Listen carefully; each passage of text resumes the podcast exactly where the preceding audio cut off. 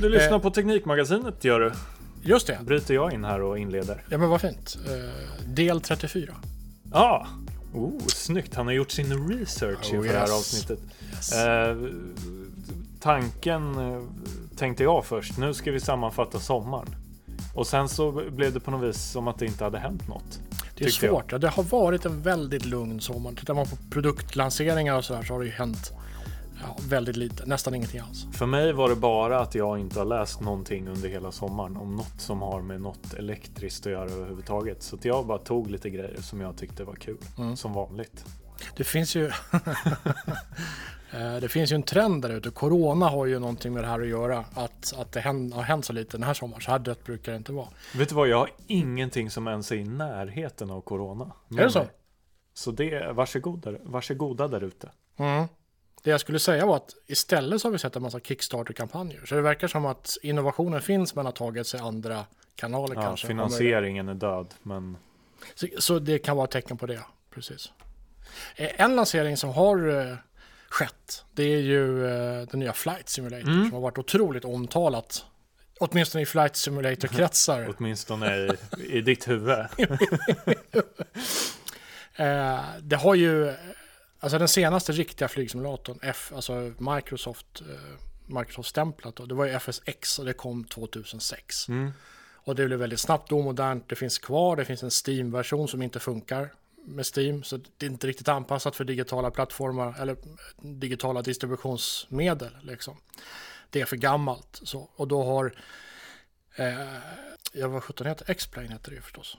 X-Plane. Eh, och de har ju tagit över på många sätt och byggt ut och byggt till och fixat och släppt. Eh, X-Plane 11 kom för inte alls länge sedan med eh, fantastisk grafik ändå. Och, Så det är det folk har hållit på med under tiden. Ja, så har det blivit. Och, och X-Plane bygger väldigt mycket på knappologi. Eh, sådär. Om du, du sätter dig i en, eh, jag ska hitta på, en, en eh, Boeing Starliner. Sådär. Och den, då, motorerna av och du har köpt det här flygplanet för att det finns en utbredd handel med flygplansmodeller. Och du sätter i planet och, och allting är snyggt grafiskt och, och sådär. Men du måste starta. Starta flygplanet och starta ett, ett passagerarflygplan. Det är en otroligt komplicerad historia. Du måste, först måste du starta hjälpjetgeneratorn, APUn. Eh, då. Eh, sen måste du öppna eh, bränsle eh, eh, kontrollerna till alla motorer, du måste eh, blida dem, du måste, det, det, det är så mycket knappar du måste trycka på. Eh, någon flygplansmodell hade någon räknat ut att det var 300 knapptryckningar för att allting ska funka som man vill ha det. Och det finns ju folk som gillar det här, knappologin. Eh, det ska vara väldigt, väldigt realistiskt och väldigt mycket knappar. Eh, Ja, jag testade lite när jag var liten minns jag. Jag tyckte det var skittråkigt. För jag var ju för liten och begrep inte hur man skulle få igång någonting. ja men precis, Ehm, exakt. Jag har en klassisk anekdot när jag var liten och var på besök hos min kompis som hade en storebror som eh, var pilot. Han, eh, eller jag vet inte om han var pilot då kanske, men han skulle i alla fall senare bli pilot. Eh, och eh, förr i tiden så hade man ju bara en dator hemma. Eh, kids där ute, man fick samsas med pappa och bröder och systrar och, och sådär. Och då ville ju vi spela såklart. Och frågade när, när får vi spela? För då satt han och spelade Flight Simulator. Och han bara, nej men jag har en realtidsflygning till Thailand här, så kom tillbaks om 12 timmar. Mm. Eh, och så tänkte jag efter det, hatade jag flygsimulatorer. Verkar Mm. svintråkigt. Det är inte kul för någon egentligen för att det händer ju ingenting. Eh, idag sköts ju allt med autopiloter, så även i flygsimulatorernas värld. Så när du väl har lyft från flygplatsen, autopiloten är inställd och påslagen, eh, så sköter den ju allt. Det, händer ju ingenting. Eh, sådär, när du väl. Märklig värld det där med simulatorer ändå. Eh, ja, men det är ju det, grejen, grejen är ju det att det är så pass realistiskt idag. Så att du kan ju, jag, var, jag testade ju det här i praktiken för, nu är det tio år sedan drygt, men eh, jag flög då i flygsimulator och sen så besökte jag eh, SAS Flight Academy på Arlanda med de här riktiga 100 miljoner kronors simulatorerna som står på pneumatiska ben och sådär. Och eh, så fick jag testa då och, och liksom starta och landa och sådär. Helt utan hjälp. Då har man en instruktör i en instruktörsstol bakom sig. Men han fick inte berätta någonting utan jag plötsligt bara befann mig på en viss höjd och så skulle jag landa. Och. Eh, och när jag väl bekantat mig med vad instrumenten satt i verkligheten, vilket är exakt där de sitter i simulatorerna förstås, men det är ju lite annat rent taktilt sådär att känna sig för. Så det var ju inga problem, jag kunde starta och landa vilket trafikflygplan som helst. Eh, så, helt utan problem, för jag kunde det i flygsimulatorn. Mm. Eh, instruktören blev till och med förvånad att det gick så bra, för att det, det trodde han inte, för det skulle krävas en sån här stor simulator, det gör det inte. Men i alla fall, X-Plane eh, tog över mycket av det här. Eh, Flight Simulator eh, från Microsoft led av eh, snabbt ålderstigen grafik. Liksom. Det här var inte svårt för X-Plane att, att, ta tillbaka med hjälp av nya funktioner i nya grafikkort, volumetriska moln. Och så men så kom de på att man kunde kombinera Microsofts gigantiska molnlösning, Azure eh, heter den tror jag med den egna sökmotorn Bings karttjänster, för det har man ju också liksom in-house. Och så kombinera det här med, med flygsimulatorer. Eh, och resultat, resultatet, det här utvecklingsarbetet gick ganska snabbt. Jag tror inte de håller på så mycket mer än ett år egentligen med det här. Eh, resultatet lanserades den 18 augusti och det är banbrytande. Det är otroligt snyggt gjort. Varenda hus som finns i verkligheten finns med i spelet. Det första folk gör enligt Reddit i alla fall, det är att flyga runt och kolla på sitt eget hus. Mm. Och även om man nu bara har satellitdata, alltså molnet vet hur ditt hus ser ut uppifrån, men inte nödvändigtvis från sidan. I vissa städer har man all data, men inte, inte i småstäder. Liksom. Eh, men då har ju då något AI som räknar ut ungefär, ja men om så här brukar hus som ser ut så här ovanifrån se ut från sidan. Och ofta så är det väldigt likt. Inte alltid, men väldigt ofta. Med några vissa undantag, till exempel före första patchen så flög jag runt i Stockholm. Jag skaffade det här förstås mm. på lanseringsdagen. Så flög jag runt i Stockholm och över Gröna Lund, där, var det, eh, där stod bara ett, ett enda stort svart hus med linjer runt. Det var en tydligt ja, en platshållare. Liksom. AI fick total panik när det var ett nöjesfält. Ja, mm, precis. Såklart. Eh, så där stod det istället 300 meter högt hus som man liksom mm. var tvungen att flyga runt. Men Eh, för allra mesta så funkar det väldigt bra. Eh, flyger du i, över Manhattan, där finns ju alla hus representerade från alla vyer. Så där ser det ju, det är ju som att flyga över Manhattan.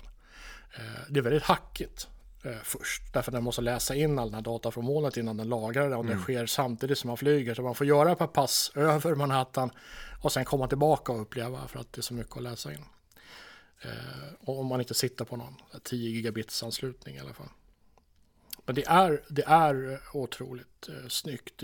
De här volumetriska molnen, moderna ljusfunktioner från, från eh, grafikkortens eh, värld. Man har utnyttjat liksom alla grafik-API till det yttersta. Eh, och det är så mycket detaljer. Det finns till och med elefanter i världen. Så flyger du i Afrika så kan du liksom flyga över ett stepplandskap och plötsligt ser du jordelefanter som otroligt eh, naturlikt promenerar över, över savannen. Mm. Eh, sådär.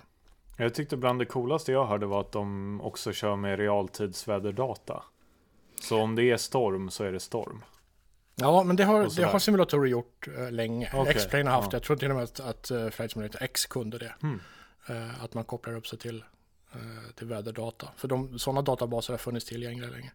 Men det är så snyggt gjort i, i nya Flight Simulator så att det, det, det ställer liksom allt annat på ändan. Det finns inget det finns inget annat att jämföra med. Och tittar man på de här proffssimulatorerna, de här som piloterna var med, så är ju de, jag menar Flight Simulator 20 nu som det heter, är ju eh, snyggare. Mycket, mycket snyggare än världen i en sån här proffssimulator. Så man har kommit långt. Eh, det är väldigt krävande. Det kräver i praktiken 2080-kort och gärna senaste generationens i7-processor. Microsoft är underdrivet som man alltid gör, liksom, vad som krävs till minimum. Mm.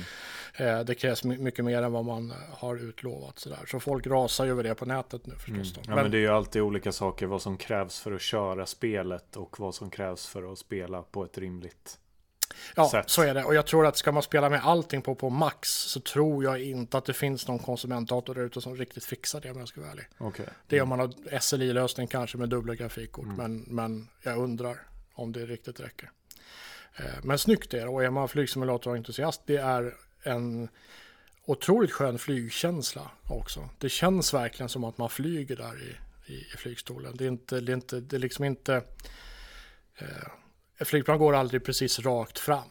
Eh, utan du rider alltid på olika luftlager. Eh, så det är alltid en, en liksom, som att köra, inte som att köra över kullersten, men väldigt mjuka kullerstenar utsträckta över väldigt lång tid. Eh, och det där saknas ofta i flygsimulatorer, men finns med i de här proffssimulatorerna där man kan simulera det också med pneumatik. Men, men här känns det faktiskt så, för grafiken är så pass avancerad. Så värt att titta på om man är flygsimulator-fan. Mm. Eller bara tekniskt intresserad tänker jag. Eh, kanske lite dyrt bara för att kika på det. Men är, är det kul? Eller ja. känner du att det är kul igen? För jag tänker att du har ju säkert spelat lite när det har kommit nya, men inte suttit Super, förstår du vad jag menar? Jo, men det, alltså det är ju det är nyskapande och roligt. Sen det jag tycker är kul med flygsimulatorer, det är att simulera hela flygningar. Gärna lite kortare, inte över Atlanten och sådär. Men att flyga Stockholm-Växjö eller någonting och sen landa på vägen och eh, försöka hålla ATC-kommunikationen och ställa in alla radio eh, nobs på rätt frekvenser och sådär. Eh, och det kräver tid och det kräver lite planering och, och sådär. Och jag fortfarande gillar nog X-Plane eftersom X-Plane har en massa kringfunktioner. Du kan koppla din iPad till exempel och ha den som kartmodul liksom eh, framför din skärm så du kan följa med. Eh, och mm, jag är inte säker på att Flight Simulator kan ta över min flygsimulator och hobby på det sättet. Men den är jävligt kul att flyga med. Eh, det är en kul, kul grej att dra på om man kommer hem från jobbet och så bara flyga en sväng. Liksom. Men det här mer avancerade kanske jag behåller X-Plane till. Mm. Det kommer nog säkert till, till Flight Simulator också, men det kanske dröjer ett tag. Ja, jag ska inte säga att jag förstår, men uh, kul. Mm. Du förstår om du... Ett, ett, tips till alla som är lite intresserade är att kolla in Microsoft eh, Flight Simulator på, på YouTube. Mm. Och kolla när, när folk provflyger. För det är snyggt, det är väldigt, väldigt snyggt. Right, vad ska mm. vi prata om nu? Eh, TikTok, känner du till det? Känner du TikTok till det? är här... jättesvårt att minnas. Min dotter älskar TikTok. Okej, okay, ja men mm. vad bra. För vi ska prata lite om det sen tänkte jag. Eh, det är en videoapp i alla fall. Eh, Douyin på kinesiska. Eh, den ägs av företaget ByteDance och det har ju varit lite kontroverser kring dem här på senaste tiden kan man säga. De exakta kopplingarna till kinesiska staten är väl eh, rätt oklara, men ByteDance då det här företaget som, som äger appen eh, sägs ha sådana och vi vet ju alla att den kinesiska staten håller på lite, både med det ena och det andra. Eh, och vi har ju tidigare talat en del om olika techföretag från Kina som hamnat i trubbel med USA och det här är väl de senaste i raden som i alla fall har gjort det på, på stor skala eh, så att säga. Huawei till exempel eh, har det ju varit tidigare. Eh, och precis som du sa så TikTok är ju en app där främst eh, unga eh, hänger. Eller, eller barn till och med skulle jag säga. Eh, det man gör, vad jag har förstått, är, det här kan du säkert förklara bättre senare, men det är lite så här korta klipp med danser, rätt mycket är så här snyggt producerat och klippt och, och grejer har jag sett. Hur som helst, jag, jag är på något sätt lite för gammal eh, för att ha koll eh, vad, vad som händer där. Jag kände att här, här gick gränsen för mitt internetanvändande. Jag brukar annars försöka hänga med lite, men det, det är ju creepy om man är över 17 och är på TikTok. Känns mm. det som. Ja, det finns ju en del vuxna som håller på också. Speciellt med sina barn sådär. Ja. Okej, okay, ja men mm. då med sina barn, då köper jag det. Annars creepy. Okay. Det är i alla fall min poäng. Mm. Uh, det är lite som Vine som fanns förr för alla andra er gamlingar där ute. De som köptes av Twitter. Uh, hur som helst så Trump gillar inte TikTok uh, har vi märkt. Um, för ett par veckor sedan så skrev han på en sån här exekutiv presidentorder som då gav eh, ByteDance, det här företaget som äger TikTok, 45 dagar på sig att sälja eh, till ett amerikanskt företag. Ehm, och det, det man kan säga som folk i, i allmänhet är oroliga för är, just det här, den här inblandningen eh, med kinesiska staten eh, och att de då eventuellt skulle kunna få tillgång till, till data och, och sådär. Eh, på appen så har klipp som har varit kritiska mot kinesiska staten eh, försvunnit. Lite så här märkligt. Eh, och eh, de har också fått böta ganska stora belopp för att ha hanterat eh, personer under 13 års eh, data på, på, på dåliga sätt. Modereringen av, av innehållet i allmänhet kan man väl säga går ungefär i linje med den kinesiska statens eh, utrikespolitik. Eh, inte, inte helt hundra. Så kan man alltså. säga. Ja. Eh, nu eh, de här senaste dagarna så, så har ju någon slags jätteryktesspridning om olika bud till höger och vänster florerat. Eh, uppgifter om Microsoft och Walmart, båda de skulle vara intresserade. Um, Oracle tror jag. Oracle också. Jag mm. tror att Walmart och Microsoft sägs ha, ha gjort något slags sambud på det hela. Okay. Att de har gått ihop också. Men det där vet man ju ingenting om egentligen. Eh, sen ska vi säga också att det är rätt oklart hur, hur Trump faktiskt rent juridiskt ska stänga ner eller, eller göra sig av med, med TikTok efter de här 45 dagarna då om de inte säljer. Eh, hans metoder är ju ibland också rätt oklara sådär i allmänhet. Ehm, men vi får se helt enkelt i slutet av september när det närmar sig eh, vad som händer. Men jag har försökt att fundera lite på det här hur man som privatperson eller, eller så ska, ska resonera och, och jag har försökt läsa lite om det här och det är ganska oklart egentligen vad, vad de faktiska problemen är. Eller det är ju svårt att påvisa exakt vad, vad företaget gör med datan och så. Eh, men det blir lite extra knivigt i och med att det är så unga personer som använder det tänker jag. Eh, och oftast hamnar väl kanske då ansvaret på, på föräldrarna. Så jag, jag själv har den inte, appen alltså, och jag kommer inte skaffa den heller. Just för att jag känner mig lite för gammal. Eh, samtidigt så, så, tänker jag också att man ger ju samtidigt bort sin data till en massa olika storbolag och, och sådär. Jag vet inte hur bekväm jag skulle vara med att ge min data till Trump-administrationen heller. Fast det gör man ju säkert i och med Facebook och, och annat. Uh, men, men, så, du, du, var inne på det, du har ju barn. Hur mm. resonerar du här? Nej, men jag tror inte att det här är en fråga för privatpersoner att ta ställning till. Ingen, ingen, privat, ingen enskild privatperson, om det inte handlar om någon ja, men du vet, någon biljonär som råkar... Men så här, en vanlig privatperson har ingenting med det här att göra. Det här, det här, mm. det här liksom inte ett hot på den nivån alls. Eh, vad det handlar om det är ju att den kinesiska staten lägger sig i alla privata företag som är kinesiska. Eh, och därför så finns det en rad nackdelar, inte minst tror jag när du tittar på nationell nivå så har du konkurrens Eh, problem. Hur, hur kan du veta att de företag du konkurrerar med på den kinesiska marknaden inte har väldigt märkliga former av stöd från den kinesiska regeringen? Eh, att data används på det sättet. Mm. Eh, så det är ju en sak. Att det finns säkerhetsproblem, ja men det är ju i så fall att du kan kartlägga större folkgrupper och köpmönster och sådär just mm. för att kunna, kunna konkurrera på andra sätt. Så det är ett problem på, på liksom nationell nivå eller vad ska, folkgruppsnivå eller hur man ska uttrycka mm. det.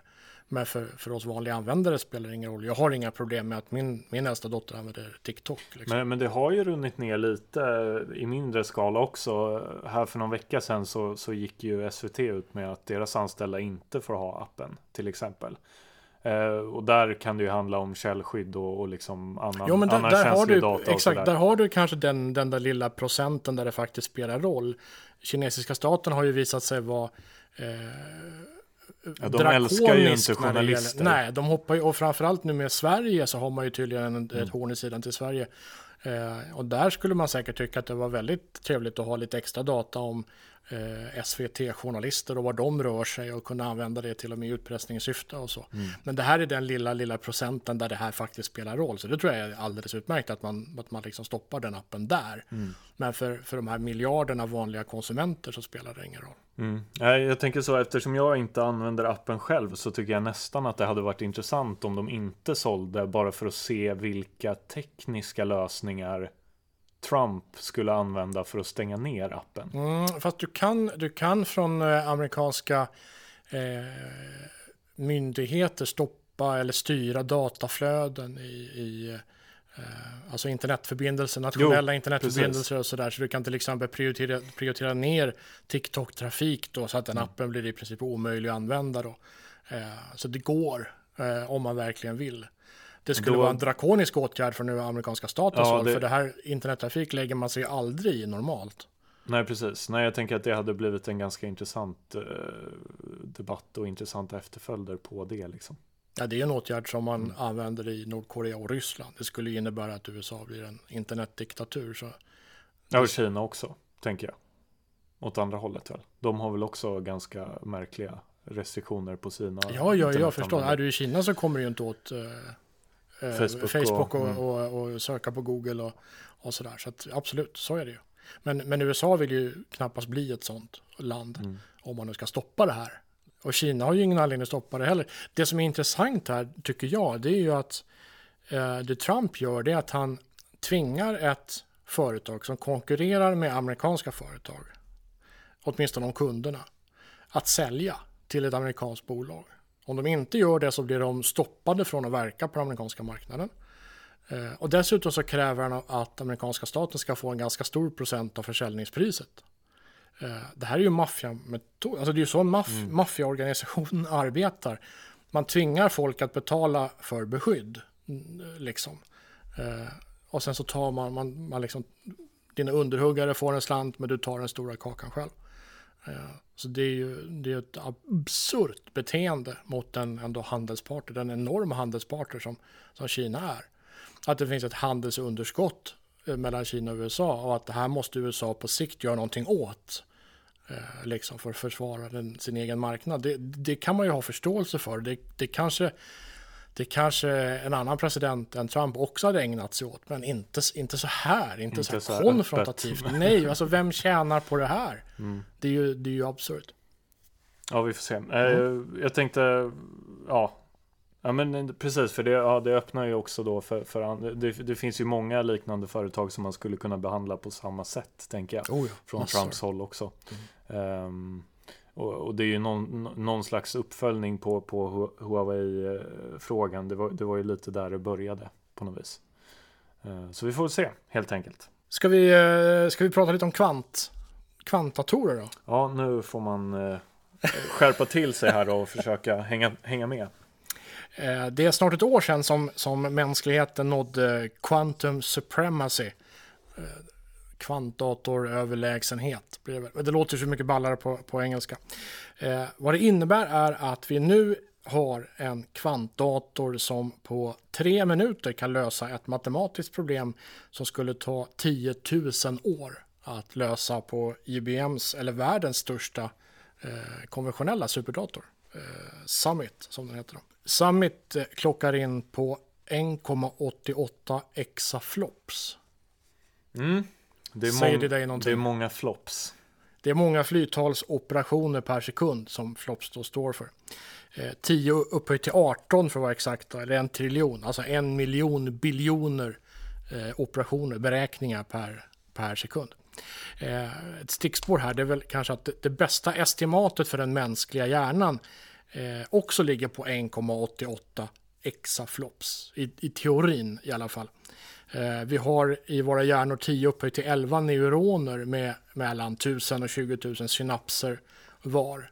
Eh, beräknat på, på Hodgkin och Huxley eh, operationer då så når vi en beräkningshastighet på ungefär 1200 flops per neuron. Och det landar på ja, 1,88 exaflops. Eh, då pratar vi rådatahastighet, så där vi människor är ju värdelösa generellt på att räkna som datorer gör. Eh, det finns ju en del savanter i världen som kan det, eh, som bara vet vad ett, vad ett resultat är i huvudet. Men, men då saknar de massa andra färdigheter. De lägger all sin beräkningskraft på att lösa matematiska problem. Eh, kan vi nämna vad Hodgkin Huxley är för någonting? Alltså den modellen då behandlar varje komponent av en cell som kan hålla en elektrisk laddning som just en elektrisk komponent. Så eh, lipidlagret, då, fettlagret runt en neuron, det rep representerar eh, kapacitansen. Då. Eh, eh, jonkanalen eh, hos neuronen motsvarar komponentens konduktans och, och sådär. Så varje del har en elektron eller en elektrisk motsvarighet. Eh, så modellen innebär att varje neuron med sina synapser fungerar som en diskret elektronisk komponent. Den här modellen eh, Hodgkin Huxley används bland annat då i EUs Human Brain Project där EU eh, då med hjälp av universitet i Europa försöker konstruera en elektronisk mänsklig hjärna. Och det har ju pågått i en massa år och det, det fortsätter ju. Då använder man just den här principen så du kan i kisel bygga upp eh, rikt, eller inte riktiga, men du kan i kisel bygga upp det som motsvarar neuroner och synapser eh, med den här modellen. Då. Ja, i alla fall. Eh, forskarna är fortfarande osäkra över hur kvantdatorer ska användas. Det finns ett, ett embryo till ett maskinkodsspråk. Men hur algoritmer ska skrivas och användas, det här är något som ingenjörer och matematiker fortfarande arbetar med. Man, har, man är precis i början. Man är på samma nivå som konventionella datorer var på 50-talet med, med liksom rör och, och, och, den, på den nivån. Eh, det finns ett företag som ligger långt framme när det gäller språkutveckling för kvantdatorer. Det är Microsoft. Eh, man kan faktiskt redan nu registrera ett konto hos dem och testa och programmera för kvantdatorer och sen köra koden då i en kvantdatorsimulator. Det går ju inte alls så snabbt som en kvantdator eh, räknar, men det funkar. Jag har testat det här och, och eh, även om jag begriper hur man får datorn att returnera värden från enkla maskinkodsinstruktioner så så jag har svårt att förstå hur man ska bygga in det här i vanlig så kod. Print hello world. Eh, ja, eh, kanske inte riktigt. Det har ju, alltså exakt den, den enkla instruktionen är ju jätteenkel att skriva i, en, eh, i ett programspråk som en konventionell dator förstår. Men en kvantdator gör inte den typen av beräkningar. Det är en annan, inte dimension kanske, men ett annat paradigm, ett annat, helt annan kontext, sammanhang som du då måste ha motsvarande Alltså vad är den bra på och vad, vad kan du ge för instruktioner som den kan räkna ut? Det här det är det här som vi inte vet än. Eh, så det, det, är lika svårt att förstå som hur du skulle kunna eh, skriva assemblerkod som gjorde en sån här Hello World-skript på ENIAC 1956, eller 1952 kanske. Det hade nog varit jättesvårt. Mm. Uh, ja, liksom. Det är skönt att du säger att vi inte vet. För jag har försökt att fatta vad, vad hela kvantgrejen är. Men det känns helt omöjligt. Ja, men det är svårt. Och just det att, att man inte ens vet vilka frågor man ska ställa kvantdatorerna gör ju att det här blir jättesvårt. Vi har kommit en liten bit på väg. Vi vet lite grann om vad vi kan, vad vi kan ge det för instruktioner. Och vi får tillbaka resultat som är så snabba så att vi inte begriper hur det går till. Uh, och sen experimenterar vi. Och där, där är vi människor uh, idag. Liksom. Uh, vi vet ju att de kommer att vara ohyggligt snabba på vissa saker. så. vi har ju alltså bara en sån sak som att i en konventionell dator så kan ju en, en transistor, en databit kan ha ett läge. Det är antingen Antingen så är den påslagen, det går ström genom den, eller så är den avslagen, det, den blockeras för att det ska gå ström genom den. Eh, men det finns inga Eh, bitar i en kvantdator. Det finns kubitar, qubits på engelska, som kan vara antingen på eller av eller både på och av samtidigt. Och det här innebär att du kan ju representera alla kända eh, tal på en gång i en kvantdator eftersom värdet kan vara vad som helst eller noll eller ett på en gång. Eh, och det här ger mm. Det är svårt ja, att förhålla sig till. Vad, vad, vad är frågan som ger det svar man vill ha då? Ja, liksom. men precis. Mm. Exakt. Och hur formulerar du det mm. i, i maskinkod? Alltså man, man, vet ju inte ens hur kvantdatorer kommer användas i framtiden. Vi kommer ju knappast att ha en kvantdator eh, berömda sista ord i och för sig. Vi kommer inte att ha en kvantdator hemma var och en av oss. Ja. Eh, det har sagts Far, förut och det stämde inte. Ja, precis. Eh, det är väl möjligt om man lyckas tillverka dem på ett helt annat mm. sätt i framtiden. Men som det ser ut idag så har vi inte det. Utan då har vi liksom, vi kan ha kvantdatorresurser vid varje universitet eller sånt där. Och sen kommer programspråket förmodligen vara uppbyggt så att vi kan använda, vi använder liksom konventionella datorer till allting som de är bra på. Sen kan vi anropa en mm. kvantdatorresurs i koden när vi behöver den. Och så. Eh, så är det. Men när vi använder den rätt så är den i alla fall då eh, otroligt snabb och nu då snabbare än det snabbaste vi kan åstadkomma på konventionell datorväg. Kvantatorerna är nu snabbast. Kul, jag bara återkoppla till det du sa tidigare. Att det är så kul att, att det är så här hypermodernt och vi förstår inte ens vad vi ska fråga eller hur vi ska använda den. Men vi måste ha guld som känns så här jättegammalt. Och så.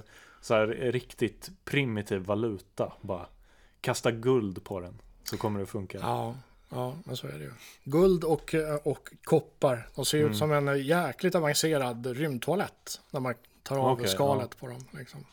Flera lager, flera Prova nivåer. Prova ge den lite rökelse och myrra. Så kanske den börjar fungera ordentligt. Ja. ja, det har vi nog inte testat. Yes. En ny mod till Minecraft Eh, du känner garanterat till spelet Minecraft. Eh, Aldrig spelat det faktiskt. Har du inte? Du, jag, det, du slår mig som en Minecraft-kille. Mm, skulle kunna vara, men det är för ful grafik. Okej, okay. jag tyckte att det var lite för läskigt. för eh, när man ska hitta liksom byggstenar och, och, och sådär så måste man ju hacka sig ner i marken. Mm. Uh, och så behöver man ha med sig facklor som lyser upp för att det inte ska komma zombies. Uh, men det här resulterar ju ofta i att man grävde väldigt långa gångar rakt ner och så kanske man glömde facklor. Och då poppar upp zombisar bakom en. Och jag har jättelåg tröskel för uh, att bli skrämd. Så att jag var tvungen att sluta. Eh, men i alla fall. folk, eh, du har säkert sett sådana här klipp på YouTube där folk har byggt liksom avancerade mekaniska maskiner och så i Minecraft. Eh, det finns ju stöd i spelet från start för att bygga enkla processorer och liknande. Man har ju sett allt från miniräknare till, till kopior av bandet Vintergatans Marble Machine. Om du minns den här maskinen som spelar Ja, låtar. just det. Det gör jag faktiskt. Ja. Um, nu, nu finns i alla fall en mod till Minecraft som gör det möjligt att köra VMware, alltså virtuella maskiner i Minecraft. Eh, vilket innebär att man kommer att kunna köra, eller man kan redan nu köra operativsystem och program i Minecraft. Så att nu har jag sett att folk sitter i Minecraft och spelar Doom. Vilket ju känns Bizarrt. som en märklig meta-omväg. Man kan ju också bara spela Doom. Ja. Men, ja. Det, det, det, det, känns ju lite så här, varför? Min fråga blir ju vidare då. Jag har inte sett om någon har försökt det här. Men det kan, går att köra Minecraft i Minecraft.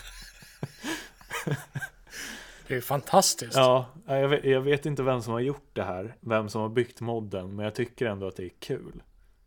Men alltså måste man programmera den virtuella maskinmotorn i Minecraft? Nej. Med, uh, Minecraft block liksom? Nej, jag tror, men där, jag såg någonting om att man på något vis behövde köpa komponenter och bygga ihop ett chassi i Minecraft för att kunna köra den virtuella maskinen i datorn. Ja, ja, det, det var inte Minecraft blir... ett spel för liksom tioåringar som nej, skulle bygga det, häftiga nej, grejer? det var det aldrig. Det var, nej, det var aldrig det. Man tror det. Men det var ett spel för de som aldrig slutade med lego. Och sen mm. blev gamla och var 30 och sen så började de med virtuellt lego. Och nu sitter de och programmerar med bruna block. Grejer som man inte ens kan begripa. Och bygger miniräknare. Men det är ju så otroligt ineffektivt. Och du tjänar inga pengar på det heller säkert. Nej, men det gör man ju inte på. Jag är flyga flygsimulator heller. Nej, för all del. Men du kan ju programmera i C++ och göra någonting eller Visual Basic och göra jo, någonting som men jag tänker säljas. att alla som bygger miniräknare i Microsoft jobbar redan med att programmera i Virtual Basic. Mm. Så de kanske vill slappna av och... Och gå hem och, programmera i ja, Minecraft ja, med exakt. byggstenar och zombier. Ah, Eller okay. spela Doom i Doom i Doom och så vidare. Ja, ja knasigt. Okay. Ja, det är jätteknasigt. Okej, okay, ska vi kasta oss ut i rymden istället då? Mm. Eh, en, en himlakropp som samlar på sig Eh, en massa stoft ökar ju i massa. Det, det, det här är ju basal planetteori. Eh, liksom, teori. Eh, och när gravitationen sen kickar in på allvar så ökar ju också den här himlakroppen i densitet eftersom trycket inåt ökar exponentiellt med massan. Och till slut så blir trycket så stort att neutroner och protoner trycks ihop och det skapar nya neutron och protonkonstellationer. Nya sådana konstellationer kallas grundämnen eh, och, och själva processen med hög temperatur och tryck det kallas ju fusion. Det är så en stjärna fungerar. Intressant. Eh, men om planettillväxten då stannar av precis innan det att fusionen inträffar, då har man ju bara en jävligt stor planet. Liksom. Eh, och en planet kan bli ungefär ja, men uppåt 20 gånger Jupiters storlek. Jupiter är en jättestor planet. 20 gånger så stor där någonstans så börjar fusionsprocesserna att komma igång.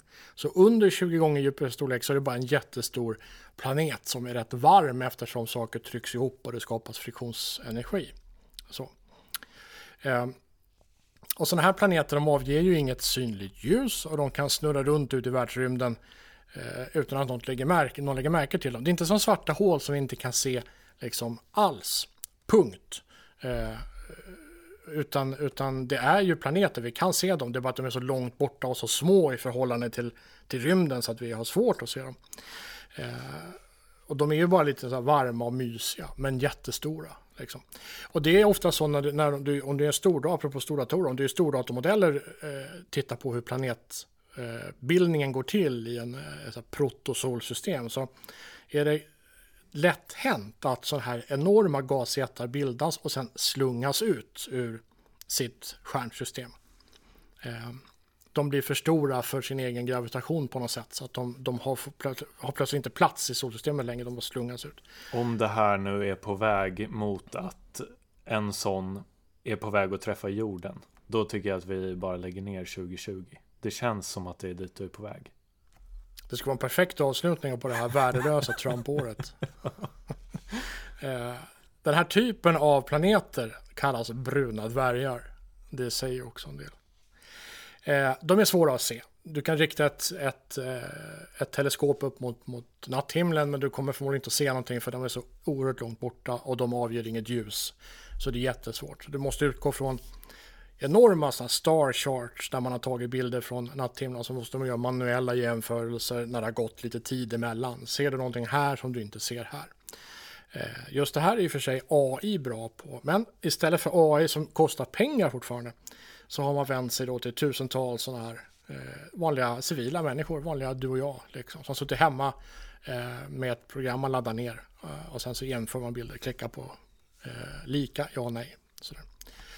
Ehm, och som har tittat efter bruna dvärgar eh, i eh, området alldeles runt vårt solsystem. Inte i solsystemet men, men heller inte så långt bort liksom, utan eh, inom det närmaste området runt oss. Liksom. Och man har eh, hittat 95 stycken som cirklar runt i världsrymden ganska nära oss eh, utan någon riktig styrning, ganska slumpmässigt om man inte ser. Eh, så. Det här är ju eh, eh, intressant på ett sätt därför att alla är ju inte, alltså de är inte solvarma, det är inga stjärnor va. De är eh, varierande varma. Eh, de kan vara ett par tusen grader på ytan men de kan också vara ungefär som jorden sådär. En del kan till och med ha liksom hav, atmosfärer och, och egen molnbildning och sådär. De är ju så stora så vi kan ju aldrig liksom, de skulle ju krossa oss om vi någonsin besökte dem. Men, så de finns där ute. Det visar ny forskning. Ja, just det. Det är så hög gravitation så att man kan inte vara där. Mm, nej, det blir, det blir, blir mos. mos direkt. Mm. Bara i atmosfären blir, blir det mos. Mm. Men intressant att de finns. Det här har man inte vetat förut. Man har tänkt att det här är eh, relativt ovanligt och att man förmodligen hittar dem i utkanterna utav stjärnsystemet. Men det är bara att man inte har sett dem ordentligt. Man har inte sett dem ordentligt. Nej, mm. de är mycket, mycket vanligare än vad vi har trott. Mm. Att sannolikheten för att de ska komma in i vårt solsystem och ställa till skada. Det har man nog inte räknat på. Eh, men skulle det ske så är de så enormt mycket större i, till sin mm. massa. Och de äter upp oss bara. Ja, mm. det blir det blir kaos kvar. Jorden kanske slungas ut. Ja, ja men vad bra. Uh, schack är ju ett spel. Åh, vad jag hatar schack. Gör du? Ja. Varför då? Det känns som att du borde gilla det också. Mm, det tar så lång tid. Okay, det är tråkigt. Ja. Jag orkar, eller jag har för lite um, tävlingsinstinkt för att orka fokusera och tänka i flera steg. Så mm. därför har jag aldrig heller varit något stort schackfan. Men uh, många andra är. Det börjar ju bli uh, ganska stort och uh, lite så halv mainstream i e-sportsvängen nu faktiskt. det har gått lite hela varvet kan man säga. Eh, TSM är ett företag som började som någon slags League of Legends-sajt. Eh, Det är ett eh, spel. De har signat sin första schackspelare nu. I, i liksom tv-delen av, av bolaget. Um, Hikaru Nakamura heter han. Han är amerikan. han blev Grandmaster i USA som är en sån här jättehög schacktitel när han var 15. Han är i klass med Magnus Carlsen och de här andra stora schackspelarna kan man säga. Uh, han är i alla fall typ 30 år nu och jättestor på, på Twitch och, och YouTube och, och, Twitter och sådär. Med schack alltså? Exakt. Uh, och, och det här har ju gjort att, att massa gamers helt enkelt sitter och, och tittar på, på schack numera. Det, det är ju ingen nyhet så att schack spelas online egentligen. Det, det har man ju gjort länge nu. Eh, det finns chess.com och en massa andra sådana tjänster. Eh, men nu genom att liksom behandla schack som en e-sport och, och genom att använda kanalerna som används för andra spel så har man liksom hittat vägar till att tjäna pengar och hittat vägar till en ny publik. Ehm. Men innebär det här att man kan spela schack utan kavaj? Det kan man absolut göra. Det, det har kommit ja, gått så långt. Nu ser de ut som vilka som helst. Jaha. Jag tror i och för sig om, de, om, det, om det är sådana här stora Grandmaster-möten. Då tror jag kanske att de har lite klädkod kvar. Okay. Ändå. Mm. Um, men det, jag tyckte bara det är lite kul hur allt går, går i cirklar i, i Dota och League of Legends och sådär så använder man ju eh, inte rakt av men i alla fall ungefär rankingsystemet från schack för att liksom klassificera spelare och, och sätta dem mot varandra så att det ska bli jämnt. Eh, så att man får möta folk som är, är ungefär lika duktiga. Och nu, nu har det liksom svängt igen. Så att nu hakar schack på igen och, och blir stort på internet. Det är mm. knasigt. Det är knasigt. Det hade jag faktiskt inte väntat mig. Jag trodde inte utvecklingen gick åt det hållet. Mm. Okej, okay, um, ehm, jag vill slå ett slag för, innan vi slutar, slå ett slag för, för webbläsare. Mm. Rätt sorts webbläsare. Uh, för så här va, nyligen så gick Microsofts webbläsare, eh, den bytte namn till Edge och så gick den över till att använda Chromium. Chromium är eh, Googles öppen källkodsvariant av Chrome som är deras webbläsare. Eh, och i och med det här så ägs nästan all data som vi petar in i webbläsarna av eh, Google och Microsoft och tillsammans med Facebook som inte äger någon webbläsare men som äger världens största plattform för att använda webbläsaren för eh, så blir det nästan vansinnigt mäktigt eh, triumvirat det här. Eh, Google, Microsoft och Facebook. Det finns ju förstås en del småspelare. småspelare. Vi har ju norska Opera till exempel. Eh, men eh, Opera är inte norskt längre utan det såldes, apropå det vi pratade om, till ett kinesiskt eh, konsortium. Eh, så Opera är kinesiskt. Eh, bara det är ju anledning att tänka sig för en stund. Det finns webbläsare som en som heter Brave som fokuserar på integritet och har väldigt starka sådana integritetsfunktioner. Men bygger också på Chromium som är Chrome fast med öppen källkod. Eh, vi har Apple Safari förstås, men Apple är också ett storföretag som verkar kanske, eh, eller åtminstone mer mm, utveckla bättre policies för integritetshantering kanske. Men ett amerikanskt storbolag, dina data och så vidare i USA eh, och så i ett stort, i ett stort vinstdrivande amerikanskt företag. Eh, så det finns egentligen bara en ett alternativ kvar. En enda konkurrent till de här som drivs utan egentligt vinstsyfte. Och det är stiftelsen eh, Mozilla. Det finns ett företag som hör ihop med den här stiftelsen. Företagets enda uppgift är att dra in pengar till stiftelsen för att utveckla Mozilla vidare. Så det finns liksom ingen eh, tanke, alltså vin, vinsterna ska inte användas för vinsternas skull utan det ska användas för att utveckla eh, de här webbtjänsterna. Då. Och det tänker jag det måste ju få vara okej okay då. då. Sådär. Eh, men det här, det här är svårt för färre och färre använder Firefox. Mozilla gör mindre och mindre vinst för varje år. Vi hör mindre och mindre om webbläsaren. Utvecklingen går långsammare och långsammare. Det kommer nödrop efter nödrop. Det behövs mer pengar. Eh, och det krävs ju liksom ett aktivt val för att faktiskt använda webbläsaren. Det är inte som förr när det fanns ett gäng olika webbläsare och man valde den som man tyckte var fränast. Utan det är Chrome som är störst. Eh, och att inte välja Chrome är ett aktivt val. Sådär. Um, huvuddelen av utav intäkten till Mozilla kommer från datadelning. Alltså du kan som företag ta betalt för, när vi pratar om sådana datamängder som det rör sig om, så, så får du alltså betalt av nätägare för den data du levererar och de tjänster du levererar till ett nät. Och det är så Mozilla tjänar pengar, eller merparten av sina pengar. Men eftersom huvuddelen inte använder Firefox så blir det ju mindre och mindre data som skickas i näten och det blir färre och färre intäkter. Så det är en negativ cirkel det här. Eh, det krävs att fler använder Firefox eh, helt enkelt. Eh, samtidigt så finns det grejer som är bättre i Firefox än i alternativen. de säljer ju då till exempel inte personliga data till sökmotorer och till Facebook. De, de håller på riktigt hårt på integriteten. Eh, men en, en funktion som jag gillar, för nu ser vi ju eh, allt mer i form av strömmande media. Vi kollar på Netflix och HBO Nordic och, och Viaplay och allt vad det heter.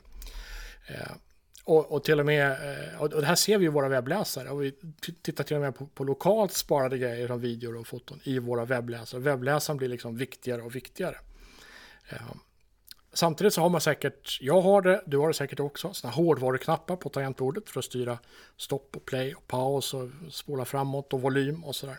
Och det här, de här knapparna kan inte läsas av utav Eh, kan inte läsas av av en webbläsare direkt, utan det är möjligen operativsystemet som läser av dem om du har rätt drivrutiner och sådär.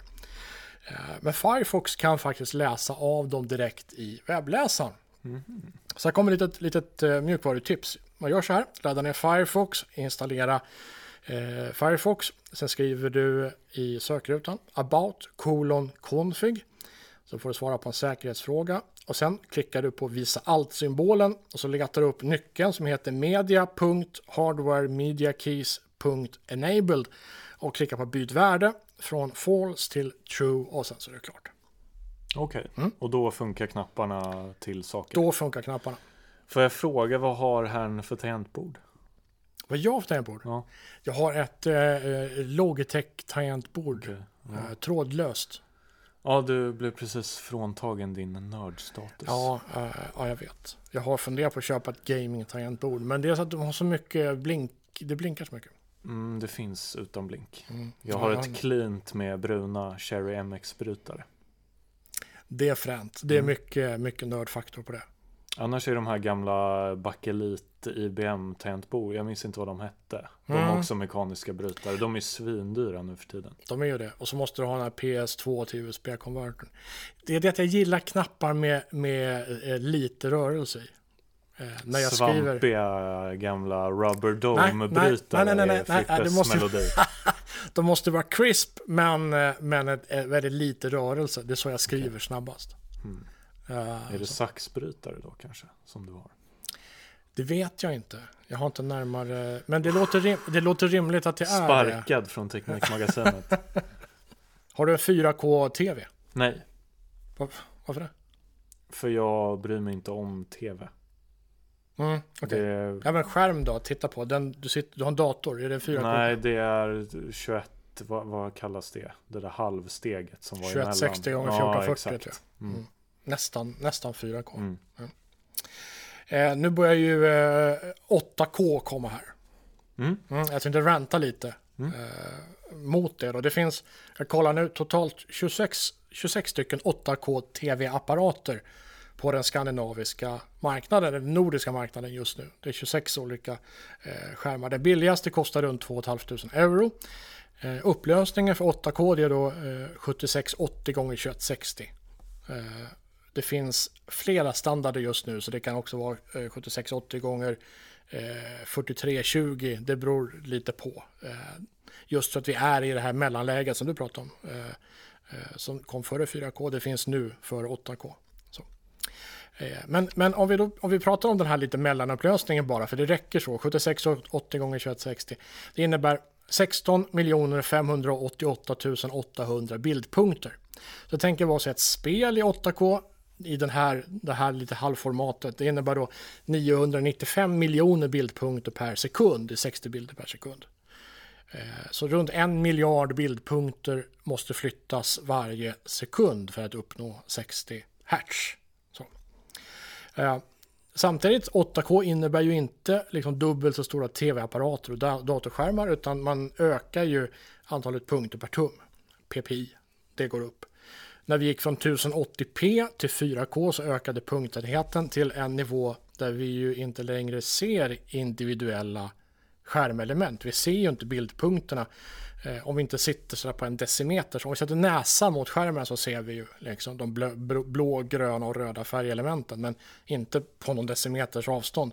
Kanske om du sitter väldigt, väldigt nära en datorskärm som är väldigt stor eh, så kanske du ser någonting. Men om vi pratar vardagsrums-tv så behöver den ju vara eh, men 300 tum på någon meters avstånd för att du ska se bild. På. Man gör inte det helt enkelt. Vi är past det.